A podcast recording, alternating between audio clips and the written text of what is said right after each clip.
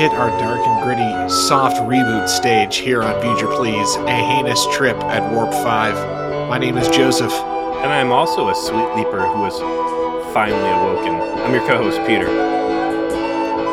If you are listening to this episode when it releases, I have good news. That's A uh, March 2nd, 2023, in case anybody in the future. Oh no, March cares. 9th. We're recording it on March 2nd.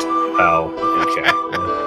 So if you're listening to this on March 9th, then set your clocks for 9 p.m. Eastern on March 16th, because that is when we're going to do our, our live season 2 Enterprise Rest in Peace episode. We will do it on Twitch, much the same way we have done all of our other live episodes recently. There'll be some social media stuff out there, easy links to follow on Discord, Facebook groups, Twitter, etc., etc. And we hope that you will tune in. We will discuss the highs question mark, lows exclamation point of this particular adventure. And we'd love to hear from you, your questions, your takes.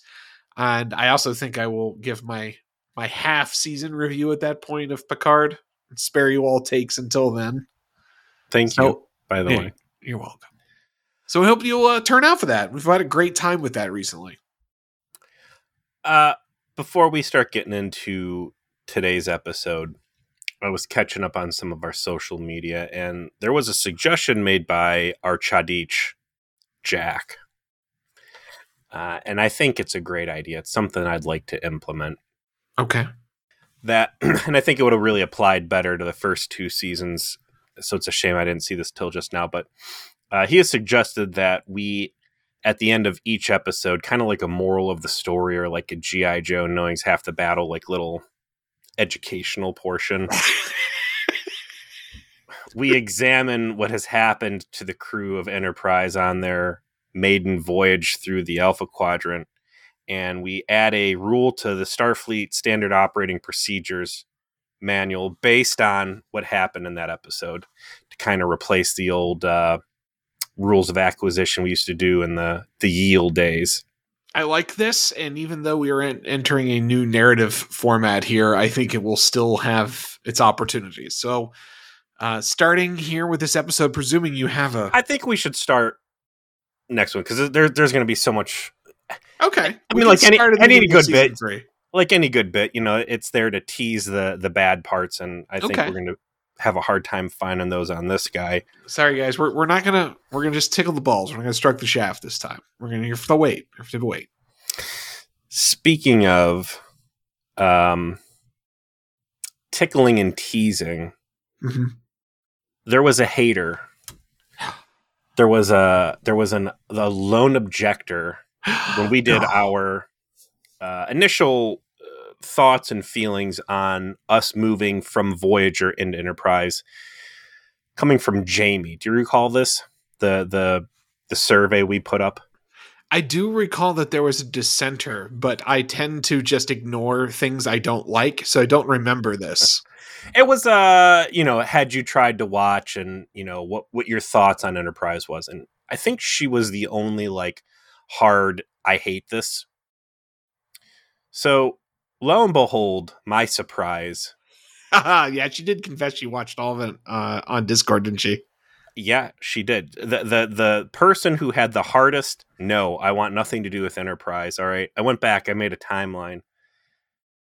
January 22nd, she had begun season 3, right? And again, we're in uh March 2nd right now. So she had already moved ahead of us in viewing. By February 12th, she had finished off season 3.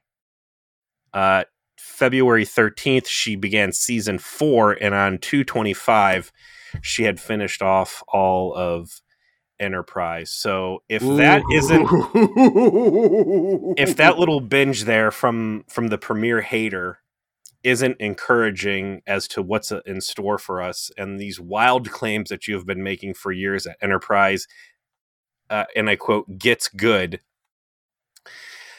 then i don't know what is it certainly gets better. I don't think that that would be a difficult uh, a difficult feat for any program to surpass what we have endured. Uh, but this episode really is the first step in that direction and boy they um they throw the brakes on the old version of this show and right quick and turn it around So the show we're talking about is season 2, episode 26, The Expanse. First aired the 21st of May 2003. This is Rick Berman. This is Brannon Braga. This is directed by Allan Kroeker. Uh, and it's all hands on deck to stop fucking around. And here's my here's our homework, Joe. We got after this episode, we're going into our season two rip. And on top of all the awards and everything else, I want us to look back on the previous two seasons and pick out what episodes anybody with uh with, with with a with a solid disposition should realistically bother to waste their fucking time with because as far as I'm concerned this episode right here marks where Enterprise begins. And I know we've had some good ones in our past, but sitting right here talking with you, I'm hard pressed to really come up with anything off the top of my head where, like, yeah, this is a, you absolutely need to see this episode somewhere in season one, season two, prior to episode 26, uh, as, as necessary previous viewing because I think realistically, you could probably just go right into Enterprise starting here and use context clues to fill in any gaps that might exist. I legitimately was told when I asked, and it, I, I when so let me tell a story by also giving some context to what happened with why this show suddenly changed the way that it did, or at least how it was perceived at the time. I didn't bother really keeping up with Enterprise. I finished Voyager. Enterprise, like with a million other people, didn't interest me very much. I was in college, so you know my my TV uh, consuming habits was on the decline anyway. And I had to be told uh, after the fact, like, no, actually, the show got really good in season three and season four, and it's really worth watching. Got more serialized, blah blah blah. And I asked, like, what do I need to start? Where do I need to start watching? And then he said, Did you watch the premiere? Yeah, you know enough then. Just start on the last episode of season two and watch the whole thing from there. So even at, like con- on, a, like a contemporary basis, like when the show had just gotten into this phase and and was near its completion, that was the logic. There was no reason to watch anything in season one or season two aside from the very first episode and this one. So I'm with you, like trying to find like, is there anything in between that's really, really worth watching? I would say Shadows of P'Jem and Ceasefire. That's it. Ceasefire, the two the Andor- secondary- the two Andorian episodes with Shran that are really important. I mean, as much as I enjoy stuff like Space Trucker Part One and then Warp Two Blues slash Space Trucker, like deciphering the economy of the 21st or whatever the hell uh, century this is, Twenty second, yeah. is interesting, but it's by no means like critical. So I have to sit there and look at my notes and really see if there was any must haves in there. But uh, the the advice that you were given, I think, is sound. And also by starting, if I was to go to a friend or someone who had never watched this before, and you know, the my jury's still out to see what season three and four actually look like. But if I was to tell someone, hey, start at season two, episode 26, watch that forward, and if you like it, loop back around to the front uh, and basically treat that as like bonus DVD content because there are some genuinely good episodes in there. And, you know, I think it'd be fun to go back and watch those after the fact. Be like, oh, that's really interesting. That that makes a lot of sense. I see why that, you know, like cool DVD bonus content, not you need to see this to understand why Jedi's use lightsabers and what the force is. It really is just the episodes with Shran. Just establishing Archer's relationship with Shran, because that continues to come up for the rest of the show and is important to the meta plot as it ends up existing. That's it. And those happen to be very good episodes. So you know, two birds with one stone. Yeah, Suzie Plakson, right? Yeah, Suzie Plakson's involved there. You know, Mhm. you need an Amazonian-sized woman with with antenna, uh, Mhm. with boots. The- Hire no one else. Listen, I I teased it last week. 9-11 gritty terrorist plots were all the rage in this time and in this place 20 years ago in America. You couldn't escape it. Uh, this this happened right before Battlestar Galactica came out. So that came that came out the end of 2003. This was mid 2003. This is when you had 24. Uh, you had everyone had uh, dark gritty terrorist plots. It was just the national mood, and obviously up to this point, things had not been working for Enterprise. It was the biggest show on the UPN, but that wasn't saying much. It was uh, had lost its initial um, audience uh, to to the degree that it was concerning to the future of the production of the show. And rightfully so. Yeah, I cannot blame a single person who dipped out on this motherfucker. And certainly, if you and I were not doing a podcast and and oath bound to watch this stuff, if I was doing this out of leisure, I would have followed Jamie's uh, lead. And after that first episode with the goddamn uh, rub down in the decon room, and let's not understand. I mean, we just did. Uh, what was the last Phlox decon bounty? Right correct. uh, you hit on it pretty hard. I didn't really say much about it, and again, maybe it's because that first round of her being a sexy sex thing was especially appealing to me uh, on that specific night or to whatever. any to any to any hetero man, really. but it, that was a big turnoff in the pilot Broken Bow.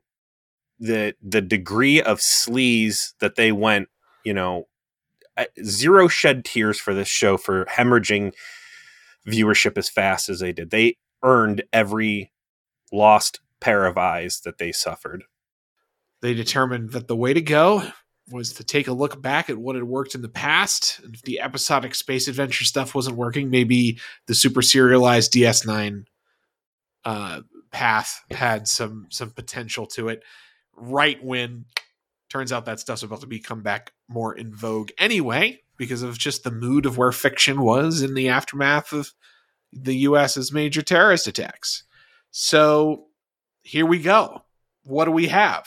You have a hell of an opening. we we we got all the money spent is on this uh teaser which has just a little sphere little guy little dude a little plane and what's around into some uh, twin towers it uh shows up above the earth and shoots a super de- mega death beam directly into god's most favored state florida Might as well be Frieza up there swiping his finger across uh, Namek, just cutting that bitch in half. just takes it and scratches it, like does actually cut Cuba in half. like those poor guys, they had a real rough day. You know, these uh, graphics, they're not very impressive by today's standard, but you know, they get the job done. And this is this is widespread horror and uh, uh space terrorism on a scale that you won't see again until like the Klingon Federation War and Discovery, where you know it's just atrocities at every turn. This is nuts, and this is really the only criticism that I can kind of levy on this episode because for something showing up and cutting a scar from Florida down to Venezuela, which I like the the memory alpha notes that the geography that they're using to establish this damage pattern is bonkers and, and cannot happen geographically speaking. Uh, for something being this big of a deal, the fact that it is never mentioned anywhere in any other property is um, awkward. it is the prequel problem that if you have a major event that occurs but is not spoken of in the things that it w- it it uh, proceeds in uh, the uh, actual production, but is supposed to come before in the Mhm. timeline. Uh, there's a discontinuity there. They actually tried to patch that in using the third JJ movie, believe it or not, uh, Beyond. I don't know if you remember that, but uh, the villain of that, played by Idris Elba, is supposed to be uh, a veteran of this era of Starfleet, um, and he is one of the the MACOs, the Marines that get mentioned in this episode as well. And he talks in that plot about how like they all, you know, all of his former military personnel friends all lost their purpose, the Foundation of the Federation, and blah blah blah. Anyway, um, trying to like put a little bit of context of like people that would have lived through this era and how that colored the beginning of Starfleet. So this mini Death Star shows up, cuts a huge trench from Florida down as Venezuela. Uh, no, no odd, no, like no dialogue or anything. This thing does its business, falls apart, falls down to Earth, and roll credits. You know, we we get through the intro opening and uh, come into a meeting, and it's all the senior staff Oh no no no no! You missed you missed a, a big thing before we got to the, the senior staff meeting. We had a different meeting on Kronos Oh yeah. because we've got another plot. We got we got to wrap up a plot line. We've got a plot line we got to put to bed here, and that is Archer is still wanted by the Klingons. Probably the most interesting thing of season two, and uh, we've got the I presume the Klingon High Council having a conversation with Duras, be like, "This motherfucker got away from us again," which is what we saw last week in Bounty. Uh, we need to put an end to this by killing his ass. That's what should have been the answer from the beginning. Can't believe he got off at his trial. Whatever. Duras, he fucked with you the la- you know last time. Are you gonna go out and fucking kill him this time? You want your honor back, buddy? You want to go? You want to go seal the deal? Go fucking get him. Duras is like, okay, okay, No more jailbreak episodes, Duras. No, you just- understand us? just fucking kill him. Please. There's one thing we've learned about these humans. They love jailbreak episodes. We cannot let this happen. I'm not yet contemplating his need to avoid Duras with the express trip to the uh, the shoot style uh, garrotes to end all of the jailbreaks. Hmm. That's when we get to the we. That's when we get to the briefing room. Is after we have our little neutral chronos. I like that they made a point of wrapping this up. By the way, I think it's su- worked super well in this episode. I was not well. You know, let's jump to the end there for a moment. That so so Duras is wrapped up in this because my impression, I It kills thought. I mean, I I figured that it was stranding Duras in the expanse and that there was a chance he might pop up again as a like a. I'm still hunting him down. I I don't know. my know. brother in Christ, his ship got exploded. He is very dead. Since when does that kill anybody in Star Trek? All right, I mean, it does usually kill them when you blow their ship up. It's usually very dramatic. And then if ship you're a good guy, sure, but if you're a bad guy, you know, escape pods, emergency transporters, staying alive on wreckage, uh, you know, there's there's ways to keep bad guys going if that's he's, your he's dead, my brother. Mm. it's it, Archer killed him. It is the end of the plot. So we go to the, the briefing. It's not the briefing room. It's I don't know the mess. It's unnamed meeting room that has never been seen before. Uh, and Nah, I, th- I think it has been seen, but it was in that episode where they did the stupid "we're gonna torture you to death" because T'Pol's in her super Vulcan Uh, clothes. Yeah, and this is also speaking of not Shadows of P'Jem ceasefire. This is where um Shran meets with uh what's his face? Gary Graham. Anyways, so the the real weird thing is that Phlox is actually involved in this meeting too, which Phlox points out to this point has never happened. Archer shows up. Uh, I've uh, gotten off the phone with Admiral Forrest. There's been an attack.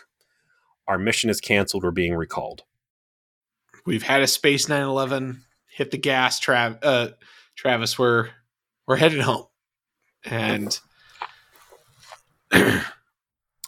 so There's the 1 million casualties that have been reported. This will grow to 3 million and eventually top out at 7 million people dead from this attack spanning from Florida to Venezuela. This is a big fucking deal. Not only are we going home, we're going home warp 5 the whole way, which we have never seen prolonged use of top speed of Enterprise. So, big fucking deal. and, and everyone treats it with gravity too. Um, the uh, what do you mean? There's been a terrorist attack. A lot of just not quite processing it. And of course, there is one crew member that is very keen on understanding more, and that's Trip. Because as we have so fondly remembered so many times, he is Space Florida Man. His family He's got lives season there. passes to Disney World. Absolutely, you know. and, and you know those are expensive. So he's got some real skin in the game on this. if you don't get on that space mountain a few times every every season uh you're not getting your money's worth you know he's Mhm. very he's, he's very conscious about that but he asks and no one's really able to give him information right there's a little, real lack of information for the first third as to which what's going on real shitty because as we establish in that Snorefest uh, first flight, Admiral Forrest and Archer and Trip and Action Grandpa are like beer buddies, right? yeah they're all boys So Admiral Forrest knows goddamn well that Florida man's from Florida. He could have like provided some sort of like picture and be like, if your family lived anywhere in this part of the state, you have our condolences. Instead, he just leaves this dude out there wondering, which is very cruel of Admiral Forrest. it's supposed to you know i understand that they're trying to build some tension for the for the audience Sure. so that you're wondering along with Trip, like how that's the intention. But it does feel like something that they would be able to immediately tell him. That would be the very first thing everyone would know.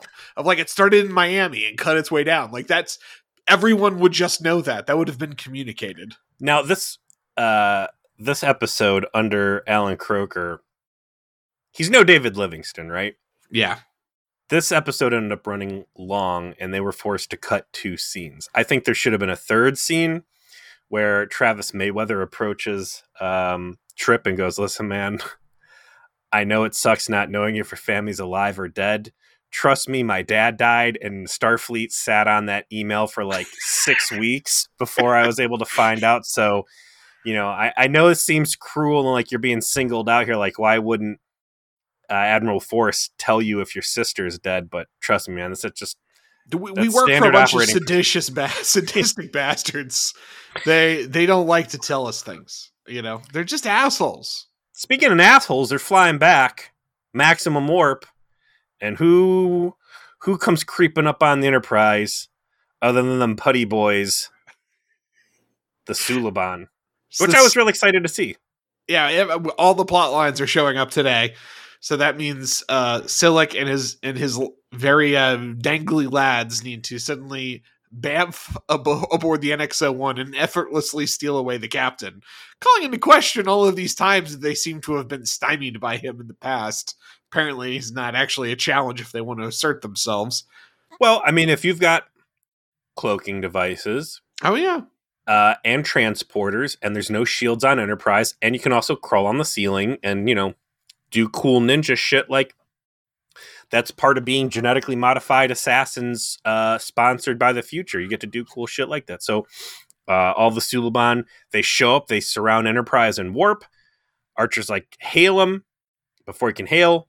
We get some bad CGI of them crawling on the ceiling, and then their Archer is over on the the the Suliban vessel. Silik shows up again. I'm I'm happy to see this guy. I always enjoy his presence on screen. hello, John. Uh, yeah, it's just the way he talks, and, and I love does. the I fact he just love him- his voice. He's a very um, uh, the gentleman villain, right? Mhm. Uh, good breeding, good genetic breeding. Hey, uh, you you got to go talk to someone. Read that as uh, Zardon. Was it Zordon? Zordon, yeah, Zordon. Yeah. So Zordon, and, and that you know, of course, the the Suliban are his Power Rangers. You got to go talk to him. He's got some info for you. Stop So- acting like a bitch. Well, does it because these guys are the Putty Boys? Is, is this Rita Repulsa? Well, that's I mean- the twist. You know, is, is they're actually working on the same side the whole time. It was a it was a big mind game. Red flag. Silik doesn't know anything about the attack because Archer's immediately blaming him because he has been an antagonist, of course, of him uh, for a while here. Uh, but he gets pulled in to talk to Zordon, and Zordon lays him out like, "Yeah, so I know exactly what happened, uh, and here is the story. Uh, this was done by a group called the Xindi. They have done it because they were told that they are going to be destroyed by humans in 400 years. And this is all linked to the big old temporal Cold War plotline. And so someone is trying to change space time by convincing these dudes they have to genocide, they have to strangle humans in their crib so that they don't themselves get killed. Yeah, they're doing the same thing the Borg are. You know, they're they're doing the old Terminator, go back in time and fuck with them. Uh, Zordon, who you know, his representation on screen is just a shadowed out man, and my imagination runs wild based on you saying that they never flesh this guy out on screen, despite you know there being stuff saying who he's supposed to be. I personally would like to, you know, hope that it's like uh, Emperor Palpatine. it's like fucking with a different dimension. Mm-hmm. it's because he had all that time while he sat on that planet for Rise of Skywalker, right? He had nothing Ugh. to do but fuck with the Star Trek universe. Uh, but he identifies the Xindi sponsors as a third faction, right? Because you've got the Shadowy Man, and then you've got the Time Federation, which is what Daniels uh, is representing. But these guys are a third faction. They were not supposed to be a part of it. They're unwelcome. It's like you know North Korea or something getting in and getting dirty. Someone is advising the Xindi or assisting them, and that is the X Factor group. And the weapon they built was a prototype and whatever other one they're building is going to be enough to destroy Earth. Will be actual factual Death Star. So the the the fate of the planet is in fact on the line. Archer's acting real bitchy and petulant, but he's listening. They send him back over to the ship. Archer tells everybody what's going on. We get a really good scene between him and uh, T'Pol, who has been skeptical. And by the last time we touched the temporal Cold War arc, she was almost out of her shell. Uh, Archer, and that that's another kind of um, criticism I'll have of this episode. And certainly in the wake of 9 11, I'm sure all Americans felt much more emotional on certain subjects. The amount of distance we've had since 9 11, and then viewing pieces from this like the the drama level is i feel like turned up way too high. There's a lot of unnecessary interpersonal conflict and arguments in this episode. Most notably is going to be trip blown up on reed. Yeah um i think that this is an artifact of its time. The the over reliance on on a emotion because that's was part of the mood you know yeah. was to was all of this anger and in, indignant feeling. And yeah you're absolutely right. 20 years of distance definitely makes one consider that with uh, a, a, far uh, a very altered perspective. I mean could you imagine next gen cast acting this way with each other? No. No. Uh, archer's like listen you know god damn it basically enough with this doubting of time travel. Like we know this shit's real I need your support, not your skepticism. Yeah, we've we've run into this enough times T'Pol. You need to back me up when we start to talk about how we this whole time thing is just just keeps turning up. It's not it's not just in my head and it's certainly not in yours. Do they say how long it takes for him to get back to Earth? I don't think they said exactly how long it took them to get back, but one presumes it probably took a while.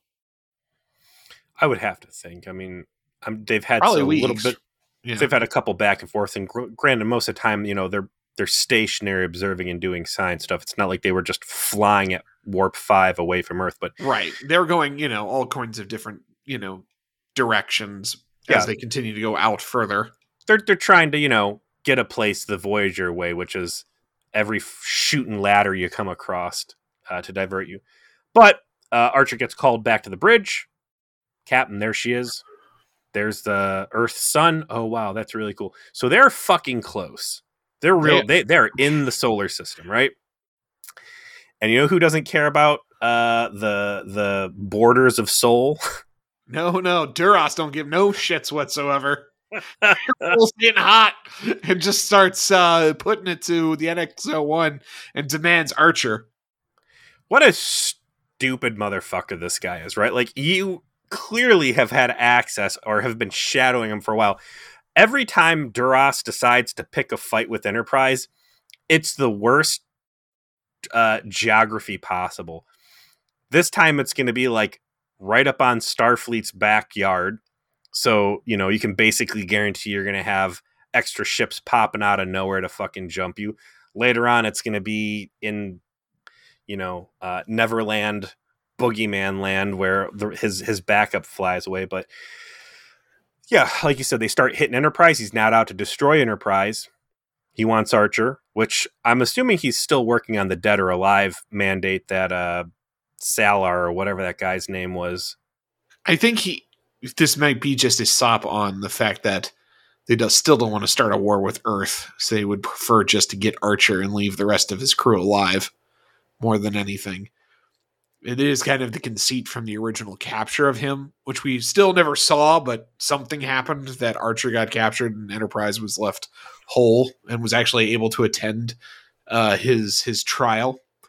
So Duras shows up, starts shooting them up, uh, gets their phaser cannons offline, so they only have their shitty torpedoes. Things are looking a little dark, but when you're close to home and your homies see that you're in trouble, they come running out. And sure enough, three other Earth ships roll in and start shooting up Duras, and he decides he's had enough. and he leaves. And the very first question these Earth ships ask are like, "Who the fuck was that guy?" like, John, what are you doing out here, bro? like, why are people following you in and shooting you up? Like, bro, this what? ain't Oasis. What are you doing training these uh, sand giants? Come on, to the man. zone wall, man. Come on. No, no, no, no, no, no, no. We're the city guard. We're just gonna we're gonna beat the mob down, and that's it. You're not getting any treasure interesting note here is that the Klingon ship has shields, which does. I don't think we have encountered any other aliens yet that uh, have made mention of force field shields around the ship. So the Klingons pretty- are the uh, only like. Well, no, the Vulcans have shields. So Do they? Yes. Hmm. So Vul- Vulcans and Klingons are going to let the fucking fet- the Starfleet go out without. Like I get like not giving them better grade death rays, but like you can't give them shields, you fucking assholes. The difference between a polarized hull plating and a shield is a matter of degrees. Because a polarized hull plating is is literally a pseudo field force field that's dissipating energy impact, which is what a shield does. It just you know out has further. a it just does it out further and does it more completely. Where this is banging in on against the hull, whether if it succeeds or not. So it's not as effective. Archer gets back home. He meets up with uh, Admiral Forrest and um, Gary Graham's there, and Archer lays out what he encountered on the Suliban vessel, talking to hologram future dude, and uh, he starts getting some pushback. Gary Graham, uh, aka Soval, his character's name, mm-hmm. is not buying the time travel excuse. I love he lays on him. The Vulcan science director has determined that time travel is impossible, which is, you know, verbatim what uh, T'Pol dropped on him numerous times at this point. But don't worry. Don't worry. Archer has brought with him a way to prove that there's time travel, and that is those shadowy future guys think of everything. They're so considerate. It's it's a it's a scanner that lets him scan for uh, quantum dating.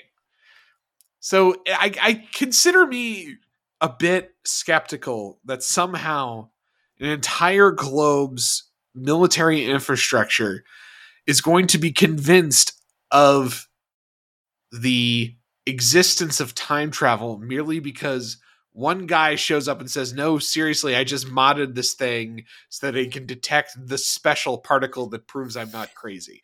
I, I don't well, it's, a, it's not super defensible. My the way I took that scene was that they were just using standard Starfleet uh, scanners because he has one that he produces, but then uh, there's a second one that comes into play. So I think this quantum, oh, true, yeah, this quantum dating is something that a, a technology that they have readily available.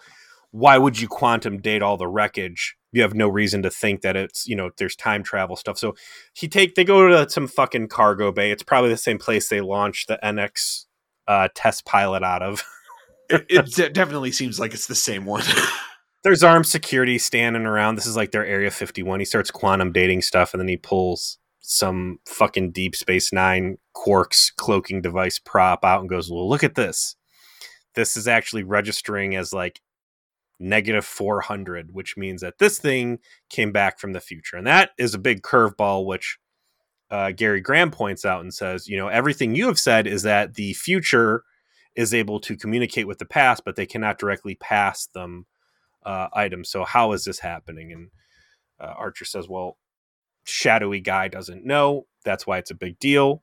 But I think this is enough to warrant us following uh, the the hot tip we have that these Xindi are at some coordinates we're supposed to go check out. So we, Enterprise, Starfleet's best vessel, should leave Earth, and I'm guessing that they were called back to go into like a defensive duty.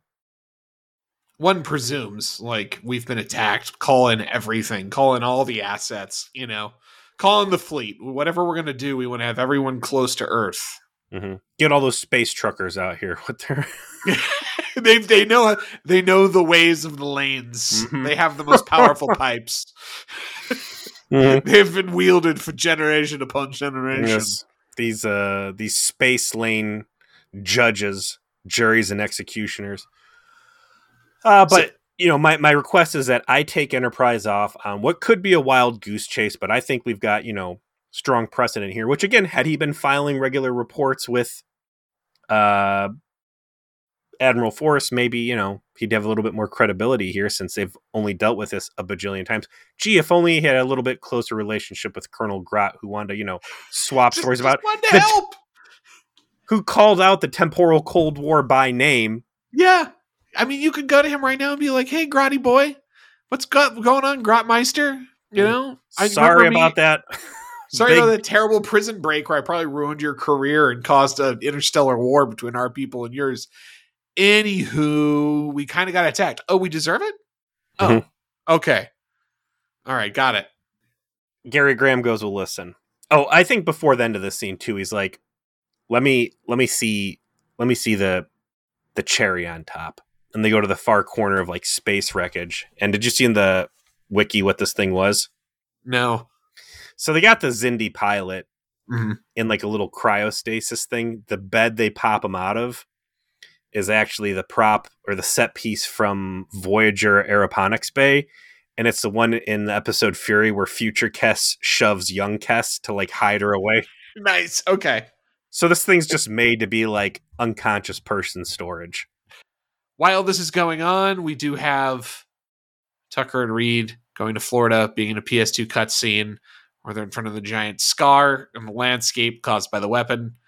Uh, there's a lie which suggests that you could go that far underground in Florida and not have it immediately flood. Uh, but it is a very large chasm. It was a cauterizing wound. Oh, okay. Okay, that makes sense. And uh, the sad part is that this is, in fact, an area where Tucker's sister lived, and no one has heard from her. Given the obliterated landscape, the obvious has been considered and that is Tucker's sister was uh was was killed by the Xindi probe.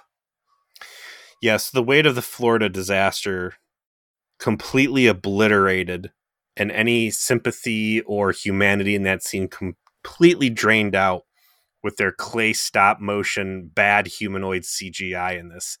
When they're backing out on that panning shot, like these guys just it they continues they couldn't just go to Florida or just like be on a lot with palm trees behind them and storm clouds. Like, why'd you do a f- full a fake effect shot? Knowing that no- your human CGI is that bad, where it looks like balloon people moving in slow motion. It's it's like cutscene from Fallout Two. Yes, yes, that's, exactly what, what the stuff looks. that's what it looks like. Uh, back at San Francisco headquarters, Gary Graham begins what I think is the coolest part of this episode. And that is him saying, "Okay, let's let's suppose for a moment that you know we are going to believe your future man story here the co- do you know the coordinates that you know he's sending you are? And you're like no. And he's like well it's the delphic expanse. And Archer's like, what is that? Okay well what's that? And it's like yeah. basically it's fucking hell. And that is a no-go zone for all of us spacefaring people. Uh, we have sent many ships in. Only six have ever come back. Uh, it is a crazy lawless place with super aggressive species and also there's areas where like the laws of physics do not apply and there was even a klingon vessel 20 years ago that went out and when it came out everybody was anatomically inside out and still alive. And it was super gross. And uh, this is like a th- this is a no no zone. So And- so uh, Soval says that and everyone blows it off, right? Like, yeah, whatever. It's the Bermuda Triangle. Who cares? Whatever. Blah blah blah. Space, space legends. Don't care. It. The part that's really cool is that scenes later, right? This is what I thought you were about to get to. Scenes later, there's another scene in our in in Admiral Forrest's office where where Soval's like, no, I need you guys to understand this place is hell. and rolls tape on a like visual record of a Vulcan ship that went into the expanse. And it's basically PG Event Horizon. PG 13 Event Horizon. Because there's Yeah, it's definitely, like, community theater. of blood happen. it's it's community theater event horizon it is amazing and it, I, I was already sold on this like plot element just based off of Soval's description and what an amazing bro thing of Soval to like even bring this shit up in the first place, right? Like this shows the bridges that Soval has established. Again, going back to the P'Jem um, ceasefire episode, right? Right. which ends with him saying, you know, Archer, you have not been entirely meddlesome, or whatever the, the phrasing Yeah. was, like showing that Soval's warming up. So even though Soval's like being a real doubting Thomas about this uh, time travel thing, like when he's saying, listen, these coordinates, you're going to get your butthole turned inside out and the rest of your body with you. Like, I don't like you, but I don't hate you the way that I like. A year ago, I'd be like, "Oh, that motherfucker Archer's gonna go off to like yeah, go find out. Go fuck around and find out. Oh, he's going off to the the ghettos of East Cleveland. Good. See you later, buddy. Yeah, wear your nicest shoes. you know, ask for directions. make sure you hit, make sure you hit that gas station at 3 a.m. Yes. You're gonna have a great time. Also, put a big gold chain around the outside of your hull so people know that you're wealthy. Uh, no, you are going to low budget Event Horizon hell. I I was actually well, I mean, you couldn't get away with putting actual Event Horizon in there the same way they did in uh, Random Thoughts with Tuvok's dirty choke daddy fantasies. Uh, but it was cool head headcanon that hey, this is a problem. Him actually showing this like community theater rendition of Event Horizon. Uh, Vulcans like tearing each other's eyes out, banging their heads against walls, ripping people in half. The whole time, I'm just kind of like, who's the cameraman? Is this just the computer? Was this the computer like, uh, okay, I'm gonna get a sweeping shot of all the chaos here to feed back? Like, what kind of This guy's coughing up a fountain of blood, and the other guy's putting on his face. That seems like something I should collect. I hate working for these guys. Like it's just like some real over it AI. Like these guys suck. They're always assholes, and I'm glad to see this happen. So yeah, that ship. It, I think he said it was only gone for like what three days or something before it came back doing that, and then uh, blew up. There was no me- mechanical failure detected. it's like they just blew themselves up. So this is some great ghost stories, and this is a level of cool storytelling that we haven't seen in this series yet. Yeah, I want to say. This this is probably the most gruesome real talk no seriously you're going to the bad place kind of warning I think you can can legitimately say has ever happened in Berman era Trek, right? Like here's some community theater event horizon guys. This is your future. Are you sure you want to do this? So, Archer's like, "What is this supposed to discourage me from going?" And like, yes. like, what's wrong with you, stupid ape? like, yes. I'm I'm I'm just trying to be a bro. Like we are in a partnership, and you've legit helped us out. Like this is me helping you guys out. I think this is a bad idea. Also, we're going to be recalling our science officer because this is a bad idea, and we're not going to lose people there. But before we get to that point, yeah. uh, like you said, like uh, you know, he he says, hey, you know, you might want to think twice about this. No, we're going to have our resolve. Like you said, there's a quick uh, meeting between Phlox and Archer and Vulcan science dude, where they're like, yeah, we know we've discovered that there's uh, some sort of goofy radiation coming off this. We're going to need to inoculate you and check you out. And over the course of the quick examination by the Vulcan, who is asking some very leading questions that are not that Vulcan, and things seem kind of fishy. Uh, dips off and starts doing some stuff on a computer before coming over huffing, saying, "You know, this is over. I've just discovered that you know there is a doctor so and so, but he's on assignment somewhere else." And I'm just like, and this is how you're confronting an imposter. It's not like coming up and popping them with a fucking hydro spray, because when you're dealing with the Suliban, who are shape shifting super spy bad actors. Like this is some real low operational security here in a very sensitive situation. I mean, he's he's is who he says he is, but he's just he's a psychiatrist. Not a, oh, I missed that. I yeah, thought it was, a different specialization. He was clearly there under false pretenses and gets run out. So it's the first sign of like Vulcan's kind of being fucky.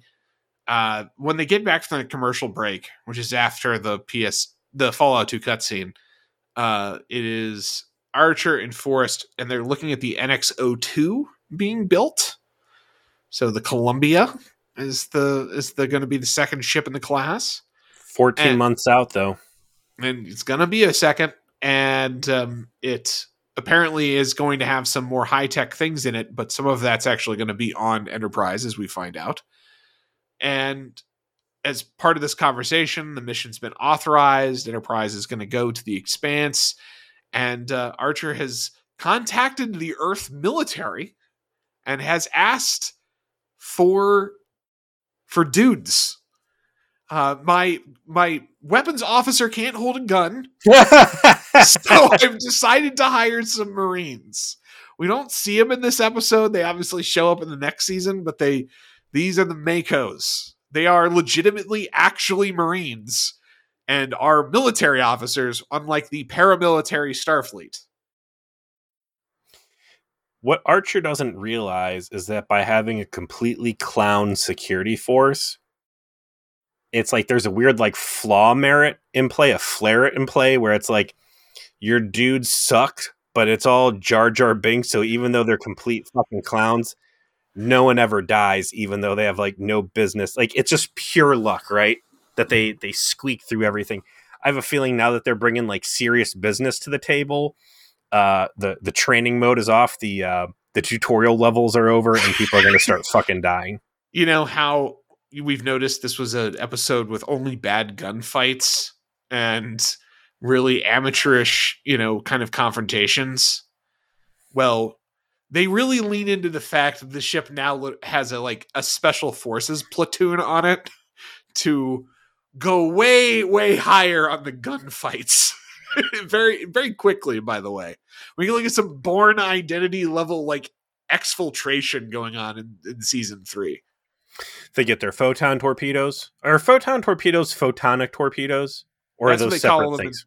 They call them that in this episode. I think it's to indicate that are a less advanced version of photon torpedoes by calling them photonic, but they look like it. They sh- they shoot like it and they sound like it. So uh, yeah, they get they ditch their shitty s- spatial torpedoes and finally they have the big daddies. Which you know, you can control the yield. Which if you're shooting a fucking torpedo at something, it should be to wreck it, not tickle it. So I that was kind of a silly point. It's during this that uh, Reed completely uh, triggers Trip. You know, he's just asking gently about, which is uncharacteristic for Reed to show any compassion to anybody, being the lizard man he is.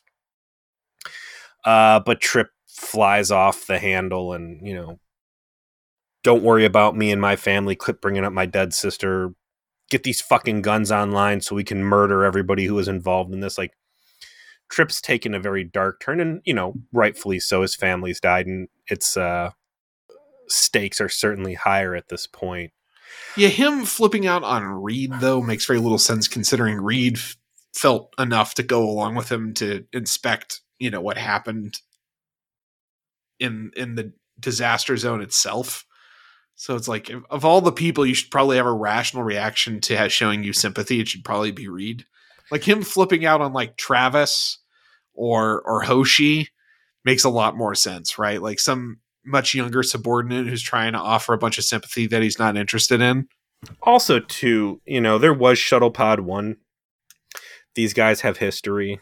They're supposed uh, to be dudes, you know. you know they, they went through a near death experience together so i'd almost say that you know short of archer this should be the person that the the guy on the ship that he's like the most dude with but uh, i you know the miss here for me in all of this is that they spend a lot of time fixing the damage that duras caused on the attack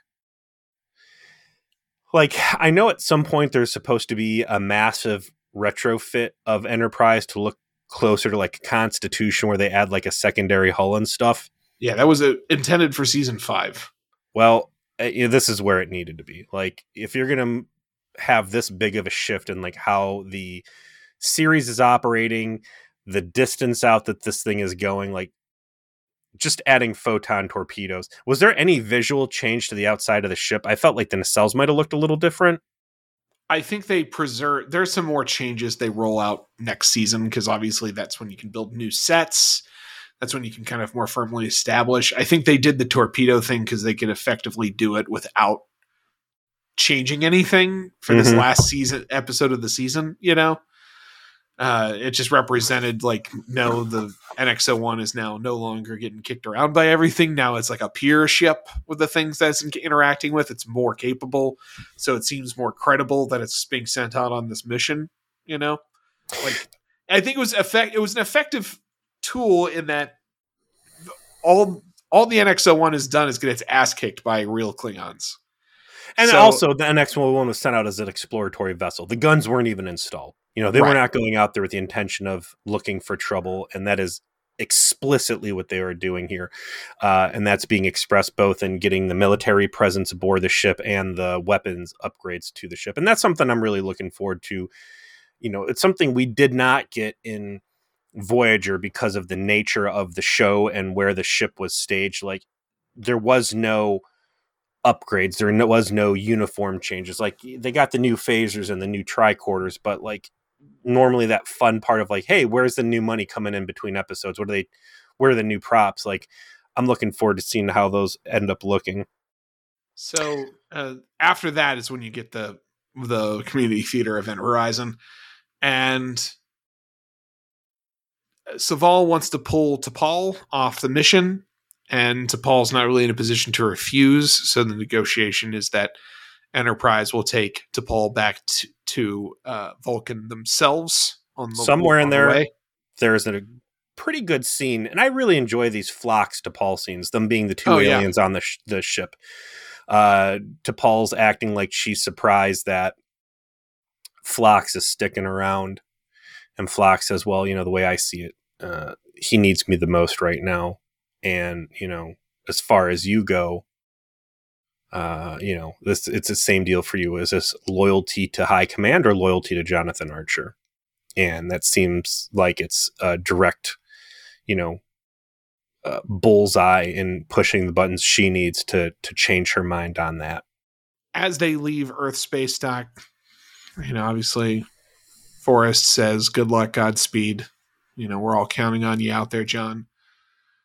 Duras apparently is close enough by to see Enterprise leaving. So Well, we, real quick, before they do part ways, there is throwaway dialogue that there's a chance that some of the Enterprise crew might not be going back out on the mission, and that's Oh, one that's- of those deleted scenes. oh, I and think one those- they needed to have in there too. There was Yes. the you're talking about the one with Hoshi. yes, I encourage people if you're interested to look this up. Like look up Star Trek Enterprise season 2 deleted scenes. It would it's basically the last one if you look up the the YouTube video that has them all in there. And first of all, it's a great character moment for Hoshi and that's probably why it should have stayed. And second, it is absolutely just more of the canon that the, these two were are exes. And that's the only way to describe how casual and comfortable they are with each other. Because the the premise is hoshi's like half dressed in her quarters pack looking like she's packing things up. And she you know someone knocks at the door she says come in and sees it's archer and it's like oh hey what a nice surprise. Come on in. What, what's going on? And, i'm just packing my belongings away and uh, Archer's all, you know, uh, how how things go with your parents, and she's like, uh, yeah, they were angry and shouted a lot in Japanese, and uh, you know, they're talking about uh, upgrades to the uh, uh, universal translator, and you know, she he, she's kind of down on her own skill, and he's bucking her up, and he is clearly interpreting her as leaving. Whereas as the dialogue goes on, Hoshi realizes that and makes it clear, uh, no, John, I'm I'm sending my stuff to my parents so I have more room for all of my mission material because we're about to go do some real dangerous shit. Did you think I was gonna leave? The fuck is wrong with you, dude? If I was Linda Park, right if I was Linda Park, I'd be furious that they cut this scene out of here. Yeah, it's the this best is, scene she's had the show her entire character arc through the first two seasons culminating in this moment here because everything that a lot of what we had seen really the defining characteristic of Hoshi is that I'm here casually, my heart's not really in it. I came along as a favor. I'm not comfortable in space. Uh, I don't like seeing violence and death. I'm not cut out for this and it has been a journey for her to get to a point where everybody else on the crew is that is i'm in it to win it. I'm in for the long haul and that i feel comfortable uh, with the realities of space and the hardships out here. So her having this moment to say like i've grown past my my infant state and and i'm now one of you guys and i'm part of the team and we're going to get this done like it it really sucks they cut it. And I don't know yeah. where you would have taken time away from the rest of the episode. This episode covers we're at 59 minutes and there's still a significant amount of this episode left. It's again, it's one of those things you hit where like how did they fit this much shit as much shit as they did into that 45 minutes? And they could have easily cut that stupid Reed uh trip scene when he's like bitching about the fact that Reed cares about him and done this scene instead. Because this would have added way more. I completely agree with you. Yeah, and they they could have cut his sister dying. So unless they're going to go into season three with Reed being a fucking bloodthirsty lunatic who is you mean trap you mean Trip Trip yeah sorry, and we're going to get to a scene between him and Archer where he's basically expressing like I am now evil yeah, and I, I want to kill the Xindi when we. I want to them. torture people to get to the Xindi so I can kill the Xindi because uh, they have now pushed me over the edge. So unless they're really going to pursue that, yeah, absolutely, they could have. They're definitely going to pursue that. By the way, it's going to be a huge part of the season. Well, all right, fair enough then. But I mean, it's this is the terrorism plot. What was the terrorism plot of every other thing? Are we going to torture them or not? I mean, Trip is the one saying waterboard the motherfuckers. Like that's that's it. Like he he's in he's in this to punish these people. And that was definitely a very popular perspective to have represented in the gritty terrorism era. And we we get that scene. We get them drinking after we have uh the the ship launched and where where where as you say uh, Trip is like, I would like to be chaotic evil. Can we just roll into this joint and just fuck it up? Can while they're say, drinking. While we're drinking. it's very it's like you want to talk about like you, this is some Alex Kurtzman Trek level darkness right now. Poorly lit scene. People are are drinking liquor, talking about how they're going to kill people. like this is this is a different this is a different side of of of the uh the trek tracks that we're used to Uh, they get out there, and uh, for being on red alert, hey, our Earth just got fucked up real bad. Like, they treat the fact that the Klingons are attacking the flagship of Starfleet in the home solar system like pretty casually. I think if you had all the ships recalled, you'd have a surplus of ships to like patrol the area and look for these motherfuckers. They don't do that. While they're drinking, they start getting attacked. There's Duras jumping them on the way out, going, okay, you're not by your friends anymore. I'm going to get you now. And Archer's like, well, guess what? We got photon torpedoes. We're going to peel off enough of these bad boys to slow you down a little bit. We're not going to circle back around and like arrest anybody or blow you up or anything because the plan is we're just going to fly to Vulcan to drop off uh, um, T'Pol to Paul so we can just, you know, train Duras over there and let the Vulcan city guards exactly you know just off. it's he's got like 87% health and then the the 60 elites show up and done no problem But so while they're on their transport, in comes T'Pol to have a little chat with Archer uh, while he's at his dinner potty. So Paul comes in and says, I got to go on this mission with you. You need me to be your science officer. You're about to go into a very serious situation, and you can't do without me. And I'm prepared to resign from Vulcan High Command so that I can assist you with this mission. Even the wind up too that I thought was really good because it's Archer Yeah, like, I bet you're happy to get out of here because us hitting with emotions and the fact that we stink and he's you know bringing up all these things that she's complained in the past and everything he brings up she says i'm used to it i'm used to it i'm used to it and he's like you know you're really making it hard to part ways and that's where she's like i don't want to part ways Yeah, it's very Vulcan. He's she's not she's being very restrained, she's being very focused. Like I am not I don't want to leave. I'm gonna indicate that by refusing to take these outs you give me. And then I'm gonna make my case very clear. I need to be on this mission with you. There's a very clear case as to why I do. But she's only making this case because she wants to go because she has loyalty to these people. It's actually probably the best rendition of her be Vulcanness that I, I feel like I've seen fully play out in a single scene, you know? Like that you can see her regard for her human colleagues in a very Vulcan way without it seeming too out of character or too emotional. you know it's it's a logical choice for her and it works. It made me very happy to watch and uh, whereas you know they cut a very important hoshi scene out. Very glad they had this. Jumping back to interactions with uh, gary graham because he's like here's the game plan. You got to go back to vulcan because you've been with the humans for too long. You're going to hang out at vulcan for about a year so we can like renormalize you and then we can get you deployed back to san francisco in probably you know the next 13 months. She offers some pushback there. Uh, There was no discussion of her. What's her AIDS called? Oh yeah, uh I forget what that disease is called. Yeah, I forget the name of the disease. Although, you know what? Maybe Gary Graham doesn't know that she's got. I think that was our our verdict was that the science They had hit it. Directorate. Yeah. did not disclose to Vulcan High Command at large that she was infected with this. I'm fine with that being the way it is and us not having to examine if Gary Graham's looking past that or if he just, you know, is choosing to ignore. But that should be something that's weighing on her as well as that, like, fuck the Vulcans. You know, they were cool with me dying and they were going to strip my command anyway. So, like, humans got my back and I need to have theirs.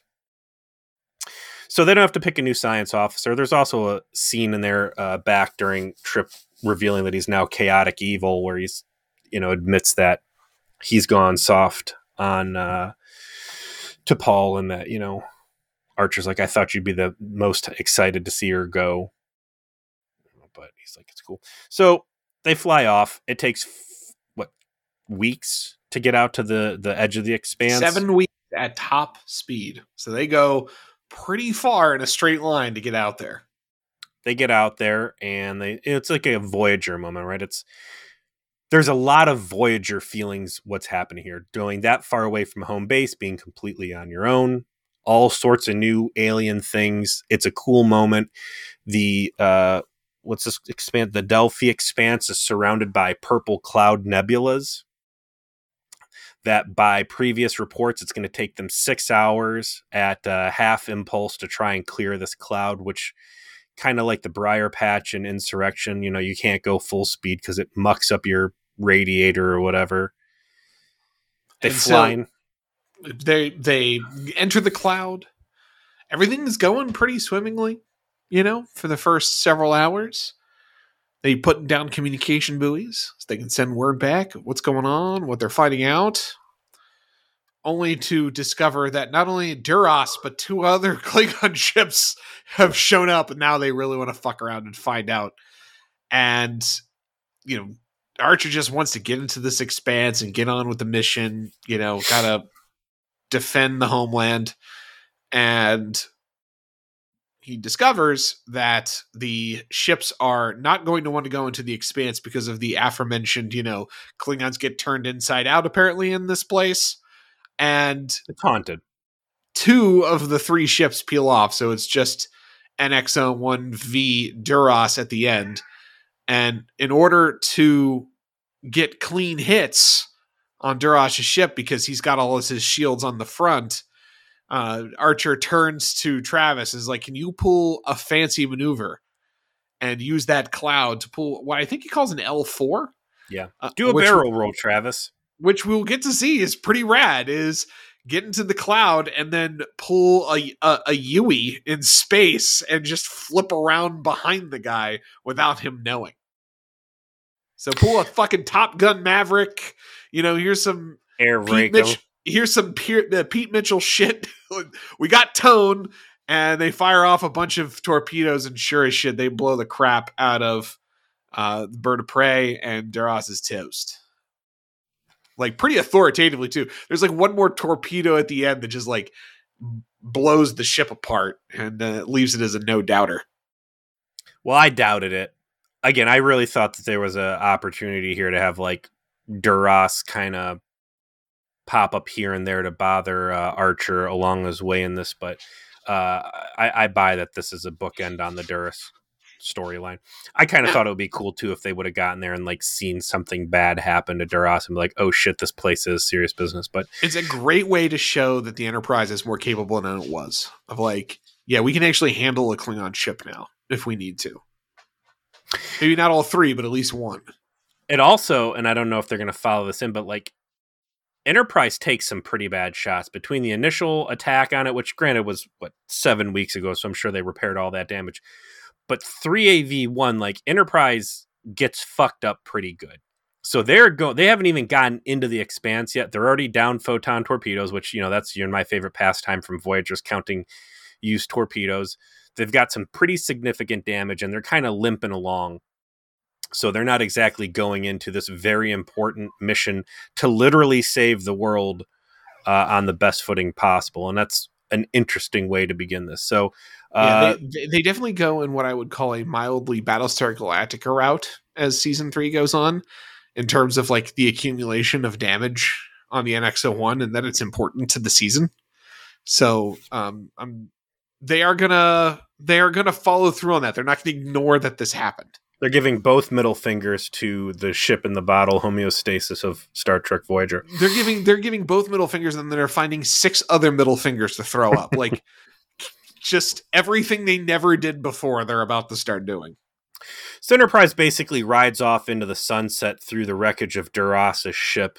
Yeah, Uh, just just put a fucking some stank on it. Like, not only did I kill you, I got to like do the walk through the explosion looking cool guy, except in space. Yeah, with your guts all over our hull.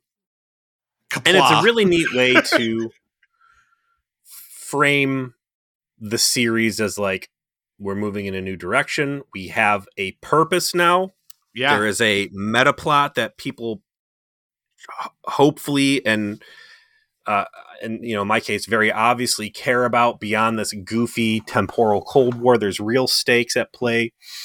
Um there is wild danger and mystery on the other side of this uh, velvet curtain that turns people inside out and creates event horizon type chaos and and evilness. And like you're moving into this unknown section. I like the fact they don't show what it looks like and, and everything is just basically building anticipation while wrapping up old threads. It's it's not a cliffhanger but it does it it, it just it ends it ends with the story over but is clearly meant to lead into something bigger. And hook you into it. Like best of both worlds that was an agonizing summer of what's going to happen right? Right this without it being a cliffhanger still does a i think a great i can't wait to get into the next you know we, we got to do the rip next week. Um i'm really looking forward into getting into season three and seeing where it goes from there. And again jumping back to jamie and her viewing habits i think the the proofs in the numbers there that th- these hopefully are going to be real nail biter episodes drawing me in and, and building some continuity or not continuity but just a driving force making me want to watch instead of like one bad gunfight after another and you know these slapdash bullshit episodes. It's it's final... always it's always going to stumble in parts because it's Enterprise, but to say that it's a dramatic increase in quality is underselling it. And again, where was the this is season 2 episode 26. There have been 50 episodes up to this point. Like why why did it take them this long? Like Rick Berman and Brannon Braga could have done this at any point. And I, I think we hit on it though when we talk we're talking about the season in the middle of the worst of it is this just feels so creatively expended. It feels dead. It feels like they have nothing left to do with the episodic adventure format. They nothing to offer here. And they found creative new life by finding an entirely different lane to get into. Was was the point of season two. Maybe season one was to like lay the groundwork. Maybe season two they were just like listen we got to make this thing go seven seasons and we've got some big crazy great ideas uh, but we don't want to pull out all the stops too early so we'll just let season two fucking suck and fill up space and get paychecks and then we'll like start the plan uh, at the end of season two and move into like the good stuff in season three. Like I almost feel like it, it was just a deliberate play. Either either a Braga and Berman wanted out and they were happy to hand the reins off to other people to just take care of the day in day out, or yeah, they just said this is going to be a dump season. Let whoever in there, we don't care, and then we'll start getting real into season three. Occam's razor, you know, I, I think is the the way to look at this sort of thing, and that is they were just worn out. What they were producing just wasn't very good. They were had such an empire at this point, no one was telling them. It took a while for the message to get to the spot where it was being taken seriously. And so they started casting around for like what what can we do that can really relaunch the show? And they caught the zeitgeist that was in the air, grabbed it, and and went in this direction everyone else did but in a Star Trek way, which turns out can be very compelling. Oh, I can intro the next one. All right, go Change it. it up a little bit. Yeah, let's do it.